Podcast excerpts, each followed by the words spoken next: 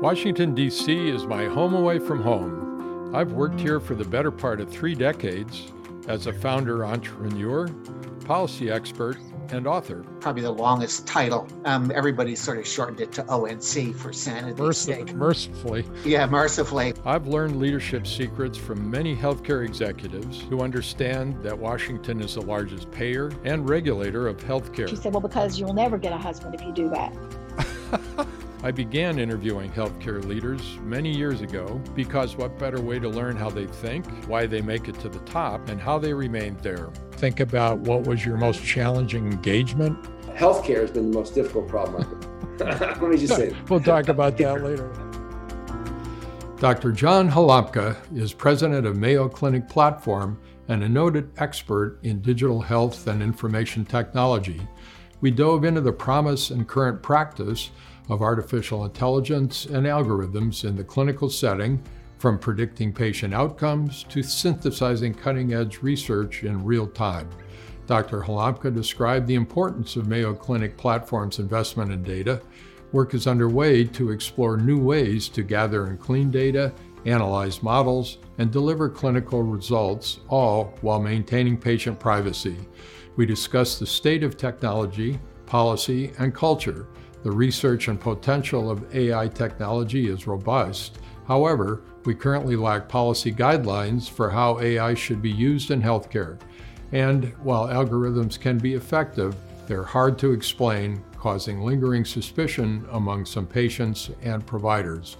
We learn about Dr. Halamka's background, why he purposely majored in a subject he wasn't good at, what drew him to emergency medicine, and how he and his wife Kathy have rescued over 300 farm animals at their sanctuary in Massachusetts.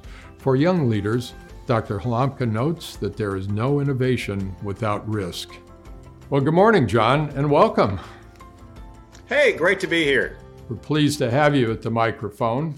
Of course, you're an acknowledged expert in a lot of things, but digital health, information technology, you're well published, you're an entrepreneur in your own right. Congratulations on a terrific career to date.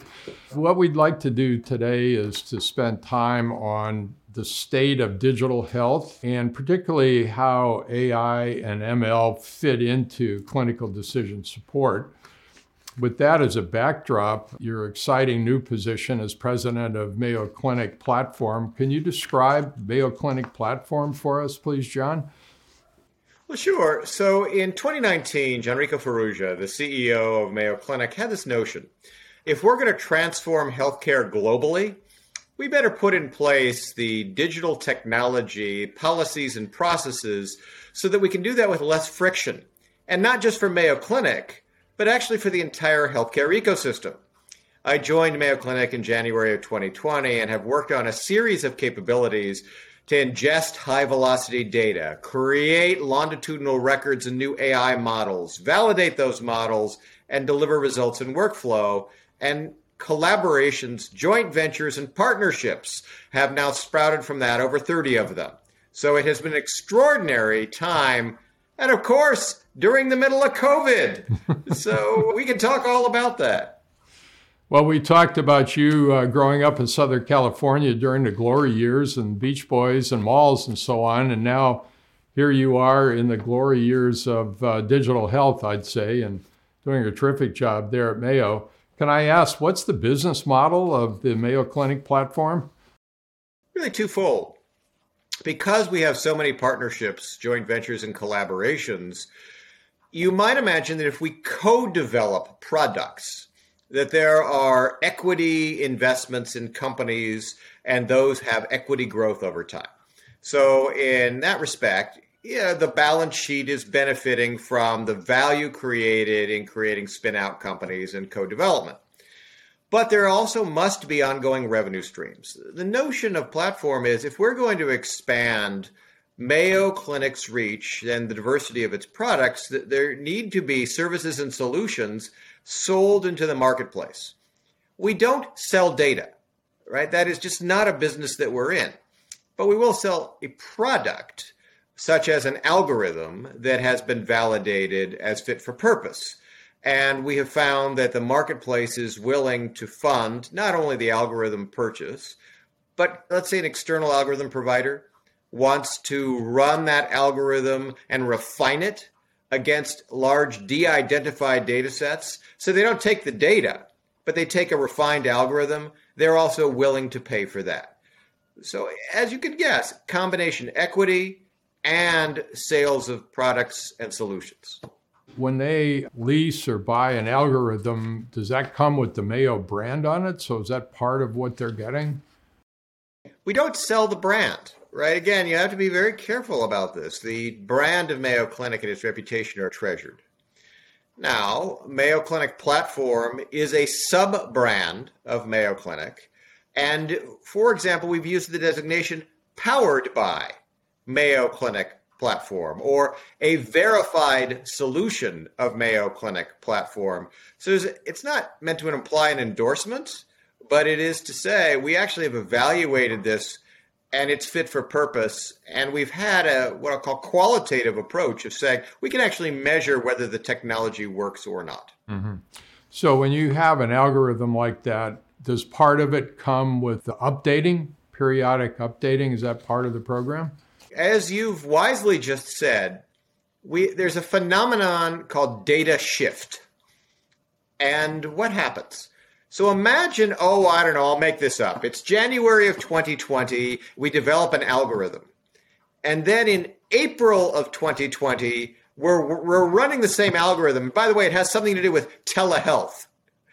Well, do you think the data shifted between January and April of 2020? Right. Uh, just a bit. Right.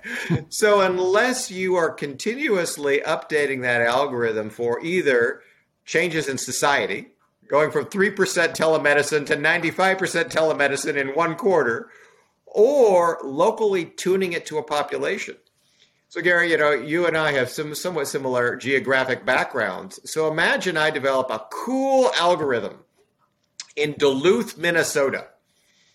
It's I use a million Scandinavian Lutherans. And then we put that algorithm, say, into a Boston hospital it's potentially going to underdiagnose or overdiagnose.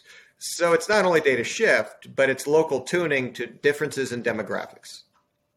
So you had mentioned in a previous discussion, I think that Mayo Clinic has 10 million uh, patients worth of data. Is that do I remember that correctly, John? Right. So Mayo Clinic is fascinating in that it has a breadth and depth of data that exceeds most other healthcare systems because it's multimodal. And here's what I mean by that. So we have, of course, EHR data, structured and unstructured. We have telemetry, all of the various kinds of monitored data. We have images. We have omics, right? Over a million genomes and 30 million digital pathology slides. So the key is combining in one longitudinal lifetime record the entire patient experience across all those modalities. Now, de identifying it, protecting privacy, and using the data of the past to derive care plans for the future. And that's what we've done in collaboration with our partnership and joint venture. So I think you mentioned you had 30 partnerships. What kind of categories of investments or future partners are you looking for, John? So let me give you, uh, say, four examples. So, one example the ability to gather high velocity novel data types. Mayo Clinic spun out a company called Lucem Health in collaboration with General Catalyst. And that company is laser focused on what are we going to do with the data from your Apple Watch, your Fitbit, and other kinds of high velocity continuous monitors. And here's the challenge the data is sometimes noisy oh, its provenance is not well understood, right? So, Gary, your Fitbit just told me your heart rate's 20. Should I call an ambulance? yeah. Well, the answer is a Fitbit, because of the nature of how the data is gathered on your wrist, maybe you're exercising. Maybe the sensor's not picking up. Yeah. Its provenance suggests, well, maybe if I have five successive measurements at 20, sure, but one, maybe not. As opposed to a Medtronic sensor implanted in your chest that says your heart rate's 20. It's probably 20, right? So Lucem does that. Second, nference. which is a data analytics company in Cambridge, Massachusetts, specializes in DID of data. So, how do I take that, not only structured but unstructured data, and remove the proper nouns and identifiers, but also knowledge graphs and natural language processing. Problem is, about 80% of what I'll call is the knowledge in the medical record is in the text. And how do you turn that into something you can analyze? Then, validation. We've worked with a company called Diagnostic Robotics in Israel. In how do you measure algorithmic performance against a given data set? And we work with a company called TripleBlind to keep that data and algorithms safe and private. And then, as we look to delivering results, we've partnered with Medically Home to deliver serious and complex care at a distance in non traditional settings. So, those are just some examples of the kind of partnerships we have. One question on the home use is sensors. You mentioned sensors in the sense of implantable sensors before, but are sensors ready for prime time and use for home care and monitoring and tracking patients at home? Well, eh, yes, with a caveat. And so we do uh, a significant amount of remote patient monitoring today. And you can imagine the kinds of monitors you'd use heart rate, pulse ox, blood pressure. But here's, I just tell you this amusing story. So I happen to live in the Boston area, but I work in Minnesota. And uh, so I have an apartment near Mayo Clinic. So you can imagine I'm gone about two weeks a month as I travel from Boston to Rochester. I have a sleep sensor in the mattress in Boston. Now, that sleep sensor happens to not only measure sleep patterns, but it also measures things like sleep apnea. And do you know when I'm gone in Rochester, I have sleep apnea in Boston? Why is that? because uh, as part of Unity Farm Sanctuary, we have a series of rescue dogs. Right. And we have a bulldog with sleep apnea that sleeps in my place whenever I go to Rochester. I love it. And so this is the challenge is we have a lot of sensors in the home, but understanding the identity of the individual who's being measured can be noisy. As in barking noisy in that case, right? Right. how, how about predictive modeling? What's the state, John, of predictive modeling, particularly in terms of what you're doing with the Mayo Clinic platform? So, predictive modeling has been surprisingly effective. And we have to talk for a moment about the testability, explainability, and appropriateness of AI models.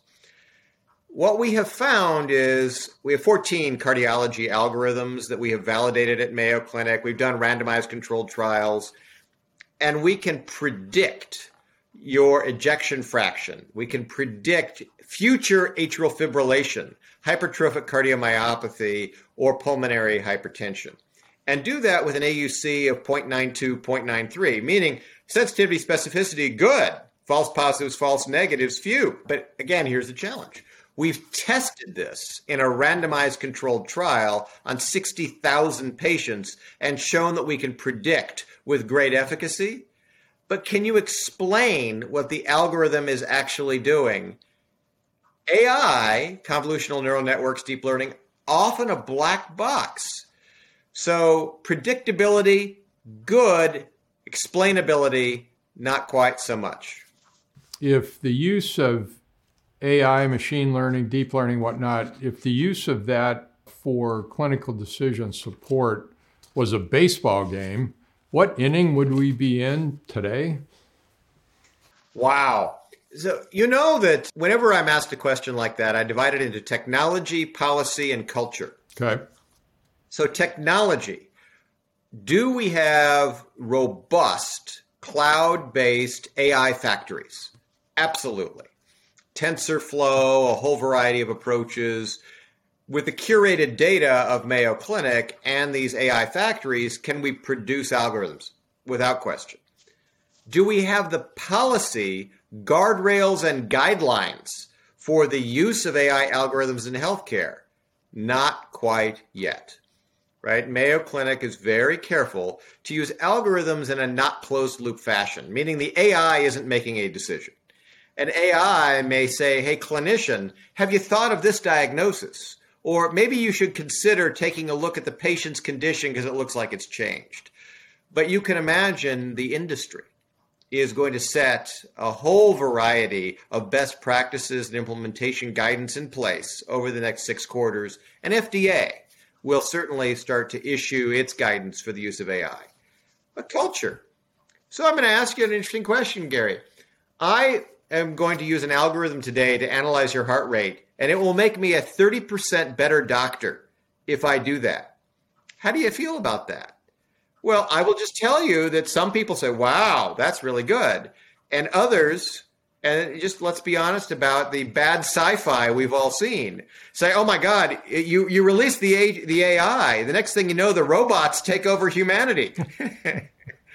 so culturally, I think we're still at pretty like inning one or two of deciding that AI should be a part of our daily lives. Well, moving to kind of un- underlying part of what you're saying there is physicians' use, and that gets to explainability.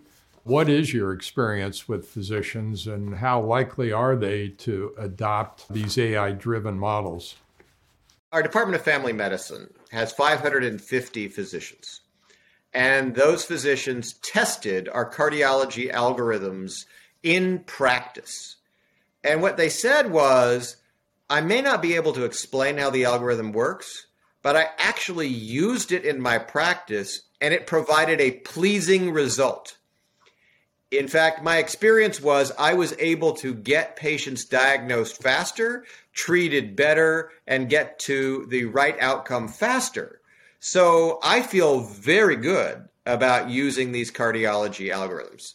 So that's been done in a formal IRB, human subjects controlled clinical trial with 500 plus clinicians. So, so I think this is going to be our challenge culturally, as, as we chatted about. If I can test an algorithm and get a pleasing result, I'm likely to trust it, even if I can't explain it. So you're dealing with a pretty high level population of physicians and you know long history of best practices at at the Mayo Clinic you look at all of the healthcare being practiced across the country, what's your sense of, well, I don't want to call them the average doctor, but the normal doctor, what's your sense that they would be willing to pick up some kind of AI model driven data? You have to align incentives. And no matter who you are or where you are as a clinician, you can imagine you might have certain incentives, such as you know, I'm having a hard time getting through my practice day, right? It's the time of the great resignation and the great realignment, a time of anxiety, a time of COVID. Oh, you mean the AI algorithm can help me get through my day faster? Well, of course, they'll say that's a good thing.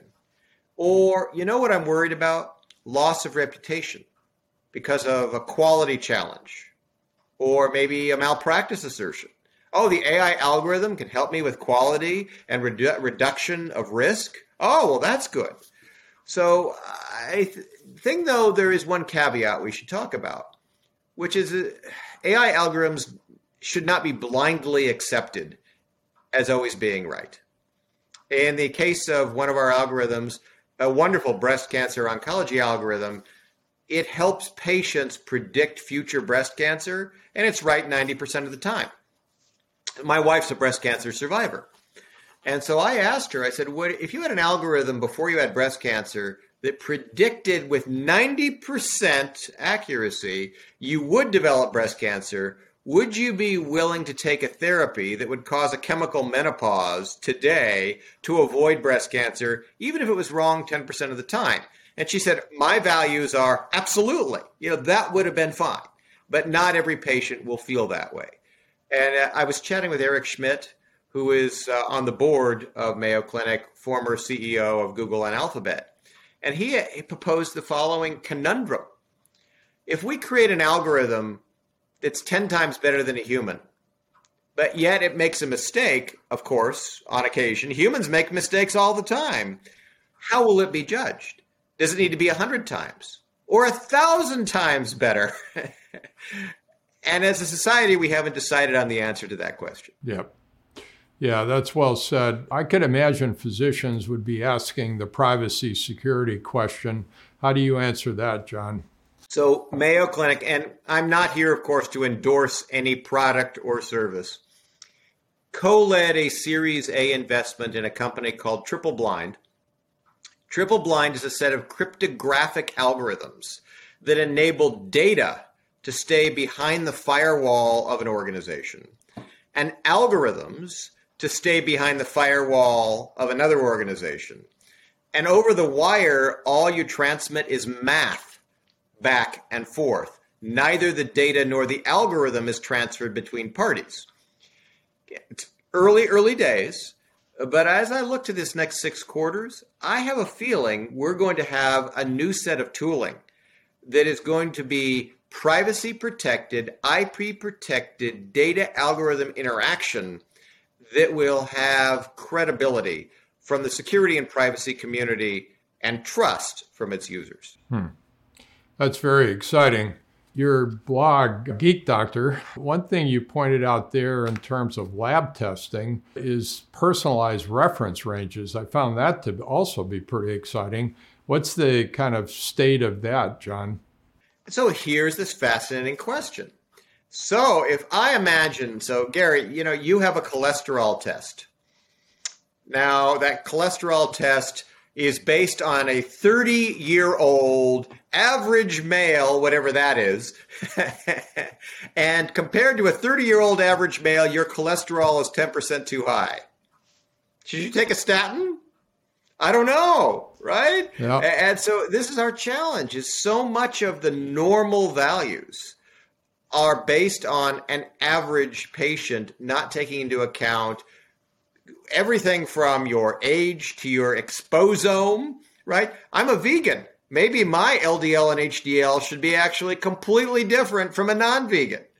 And so, this is the kind of modeling, again, looking at the next six quarters, we're going to have to be more precise about what com- comparisons we're using for any lab values or diagnostic testing your word of, use of the word precise, I think, is really important here, isn't it? Because the volume of data, the precision of the analytics is such that the human just cannot do that. Most of them don't have access to the data anyway, and I don't, I don't think the human mind can process data that quickly. So precision might come down to the most compelling reason for a physician and a patient to want to embrace AI. Right. And so if I tell a patient, is it that you want high technology? The answer is, I just want good care. right? Uh, and so if you say, oh, well, we're going to combine the best of human empathy, high touch and listening, with the best of algorithms based on evidence to get you to wellness, they say, that's what I want. Yeah. Yeah, I'll take it. You mentioned the FDA earlier, and another one of your blogs in Geek Doctor talked about a role for the FDA, an expanded role, I think you were talking about for the FDA in terms of quality and standards and whatnot. Where does that stand? Is the FDA moving down this path, or uh, is this a longer term initiative for them? Sure. So, Bakul Patel is the leader at the FDA who has oversight for all healthcare AI and software as a medical device. He's very engaged in this national discussion with the idea that if we have an algorithm that has an AUC of 0.33, which, you know, for the non-statisticians, that's bad, right? An AU, a, a coin toss has an AUC of 0.5. right? You probably shouldn't be using that algorithm in practice, or if you do, you should be using it for entertainment use only. right? And so the FDA is working today with a whole variety of national experts on creating initial guidelines and guardrails, which will ultimately lead to transparency. As an algorithm is purchased, you'll understand its performance characteristics. So, your book, Reinventing Clinical Decision Support, I found to be a terrific view of the landscape in this space. Let's get back to the predictive modeling for a moment. Is there an example today of a clinical decision support system that uses predictive modeling that physicians are actually acting on? So at Mayo Clinic, when you get an ECG, a 12 lead heart test, we print on the ECG itself the results of five AI models. So, what's important about this is it doesn't increase cognitive burden to the clinician. It's not a pop up in Epic. You know, it's not yet another alert reminder or inbox entry. What it is is, oh, I'm looking at the rate, the rhythm, the usual text interpretation. Oh, and there on it are five predictive AI models. That is in production today. And I'll just tell you for fun, right? I wanted to test it out myself. And so I got a 12 lead ECG at Mayo Clinic in the basement of the Gonda building. My likelihood of lifetime AFib, 3%. My likelihood of having congestive heart failure, 2%. My likelihood of valvular disease, 2%, right? So, so what's great is that it was able to tell me predictively these are disease states I'm unlikely to have. That's pretty exciting as well. Another one of your books, The Digital Reconstruction of Healthcare, basically asks the question why do we need digital reconstruction of healthcare? How do you answer that, John? So, you know that I went to medical school in the 1980s. And a few things have changed since then. I mean, just to give you, your, you know, your listeners a context, I was in San Francisco, right at UCSF and these young male patients were showing up with reduced T cell counts and strange infections, and no one could explain why. right? So think about it. I was educated at a time before HIV was even understood. So here's a question I'm an emergency physician. There are approximately 800 papers in my field published every day. Wow. I'm just slightly behind on my reading. right? So if you can imagine that I can't read 800 papers a day, but an algorithm can. And then when I go to see a patient and it has a that patient has a phenotype, a genotype, an exposome, and the algorithm says, "Oh, well actually based on the 800 papers I read yesterday, you know, you might want to consider this disease or this diagnostic test." It's exactly as you say. The human mind is no longer capable of integrating all the data streams and helping with probabilistic assessment. So let's turn to you, John. Fascinating background that you have. What was life like growing up for you? Well, okay, Gary, this is going to be a very peculiar story. so, you know, I was born in Des Moines, Iowa, but in the 60s moved to Southern California. And back then, there was such a thing as a free range child. You know, I know in 2021, 22, no one's going to even understand what that means. But it was com- completely normal in the 1960s. Hey, go ride your bike, go out and play, come home for dinner, maybe. uh, right? Uh, there was no pre structured day with violin lessons and karate. and so, what did I do? I rode my bike to the dumpsters of defense contractors like uh, TRW, now Raytheon, and pulled from those dumpsters the various electronics they had discarded as not passing military spec.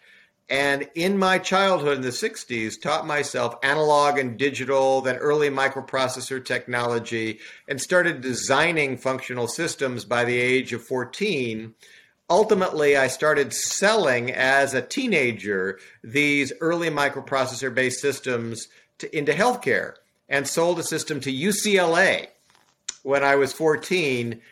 The embarrassing thing about that is do you know that when I came back as a resident at UCLA, the system I designed at age 14 was still in production? oh, that's a great story. I love that story. the staying so power. Yeah, but I'll tell you this. So I got my Malcolm Gladwell 10,000 hours of competency in healthcare IT by yeah. the age of 14. Yeah. That's terrific. So, when you went to Stanford, you majored both in microbiology and public policy. Very interesting combination. What led to that, John? This is going to be the strangest thing you've probably ever heard. So, why didn't I major in something I was good at? You know, engineering. I decided my undergraduate career should be all the things I'm bad at because why learn more about what I'm good at? so I took the areas public policy, political science, economics, and micro, medical microbiology at that time was what today would be called biochemistry genetics. It was just very early. And so I was able to achieve a mastery of material for which I knew very little. And my whole career has been working at the margins the edges of multidisciplinary science and technology. And that background helped me understand not only how to build things, but then how to change society if you're going to get adoption of innovation. What led to medical school and then to emergency medicine, John? I don't know if you interview many emergency physicians. But you'll find that emergency medicine is amazing in that it's multidisciplinary, right? So it's pediatrics, OBGYN, surgery, medicine. But it's also very predictable. You have an eight hour shift followed by 16 hours off, followed by an eight hour shift, which means emergency physicians tend to be explorers, risk takers they tend to say, oh, well, I work my eight hour shift. Now I've got 16 hours free to do something else. so I went into medicine and emergency medicine because I felt like that background would give me a foundation to work on innovation. And the two have been remarkable accelerants of this digital health IT area where I live. Well, I think the last ER doc I, gra- I interviewed was also a Stanford grad in information technology, and that was Don Rucker. Well, you know, Don Rucker and I were hired the same day at Beth Israel Deaconess, and we served together for a decade in the emergency department. So as Don became uh, head of ONC, yeah, he and I were close colleagues thinking about policy around standards. So, moving then to become the CIO at Beth Israel Deaconess is kind of an interesting move for you. What led to that, John? So, it's a bit of an unusual story. When you interviewed Kevin Tabb, Kevin Tabb said, Sometimes you just fall into things. So, I had just finished a fellowship at MIT, working in a variety of advanced informatics areas and the CEO of Beth Israel Deaconess at the time, a guy named Jim Reinertsen, said, You know what we really need is we need a CIO who's a clinician and understands workflow and understands data. Well, here's this emergency doc who's just done a fellowship in informatics and has a combination of public policy, economics, engineering, biochemistry. Let's make John the next CIO at the time, uh, just be quite honest with your, your audience. The auditors of Beth Israel Deaconess said, This is an action of administrative malpractice to move a 30 ish year old person into the leadership role of a multi hundred person, multi million dollar organization. And as you know, you and I talked about earlier, the joy of doing that was I had the Zen Buddhist concept of the beginner's mind, right? I had never been a CIO. And yet I had this rich background that enabled me to combine clinical need and technology. And so those first few years is, hey, let's migrate the whole institution to the web.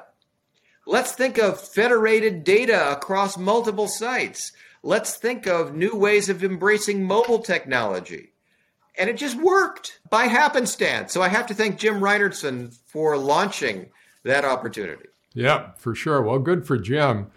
Chief digital officers, the incidence of that in health systems seems to be growing dramatically. Is that your sense? Oh, without question, right? So when I became the CIO of Beth Israel Deaconess in 1997, the CIO was the CMIO, the chief digital officer, the chief information security officer, right? And my buddy Darren Dworkin, who was at Cedars and now at Press and I were chatting last week, and we said, you know, the role of the modern CIO is actually impossible. You can't possibly succeed given all the pressures on you, and there's only one answer divide the CIO role into the chief digital officer and the chief medical information officer and the chief information security officer. So that one role is now five. well, turning to, uh, I believe it's 15 acres in Massachusetts, you have Unity Farm, which is a producer of organic vegetables and fruits, and Unity Farm Sanctuary, which is a basically a resident house for abandoned farm animals. Can you tell us one why did you get into that, John? And two, how's it going? Sure. So I mentioned my wife is a breast cancer survivor. And in December of 2011, when she was diagnosed with breast cancer, she said, I'm not sure how this is going to end. I think it's really important to give something back to the community. And of course, she's fine today, completely fine. 10 years out, actually, from cure. So that's oh, all good. good. But what we started with was this idea of, well, let's have a bit of an organic farm, a small rescue for, oh, chickens and ducks and geese and guinea fowl. It turns out that in Massachusetts, a lot of towns don't allow roosters. And so there's this huge problem of all these abandoned roosters. So you started with that. And then we heard about some alpaca that had a challenge in Maine. And we took in the alpaca. And people then said, Oh, you're a large animal rescue. I've got a horse. I've got a cow. I've got a pig. So we started with 15 acres. Today we're 100 acres, 22 barns, 300 animals, 500 volunteers. And here's the interesting story we have become a community benefits startup. And what I mean by that is we are now a destination for the metro west of Boston as people, especially during a time of COVID, are feeling more anxiety and depression and stress. They'll come just to spend an hour grooming a horse, walking a donkey, or just spending time watching the cows play with their soccer ball. Yeah. So it has really become this extraordinary community organization over the 2011 to 2021 decade. Well, good for you and, and best wishes to your wife, of course. Being 10 years post is just awesome. Give her our best. This has been a very engaging, entertaining, and informative interview. We thank you very much. I have one last question, if I could, and that is about a third of our audience are up and coming leaders uh, in healthcare. What advice would you have for an up and coming leader in healthcare? So, you already heard me say that I've always worked at the margins, right? How do you take an emerging technology in one field? Could be fintech, you know, bring it into healthcare. So work at the margins, but also there is no innovation without risk. So I was meeting with the health minister of a large European country recently. And that person said, well, our population only wants innovation without risk. There's no such thing. Even if you look at Steve Jobs, Elon Musk, pick your hero. 40, 50% of their ideas failed. Walt Disney went bankrupt five times. You've got to embrace risk if you're going to have a breakthrough innovation. Well said. Thank you, sir. This has been a great interview. Hey, thanks so much. New episodes will debut every Thursday. Join me in conversations to gain advice and wisdom from CEOs, presidents, and healthcare experts. Healthcare leadership is hard work, but it becomes more manageable as we learn from the remarkable lives and careers of our guests. I'll see you there.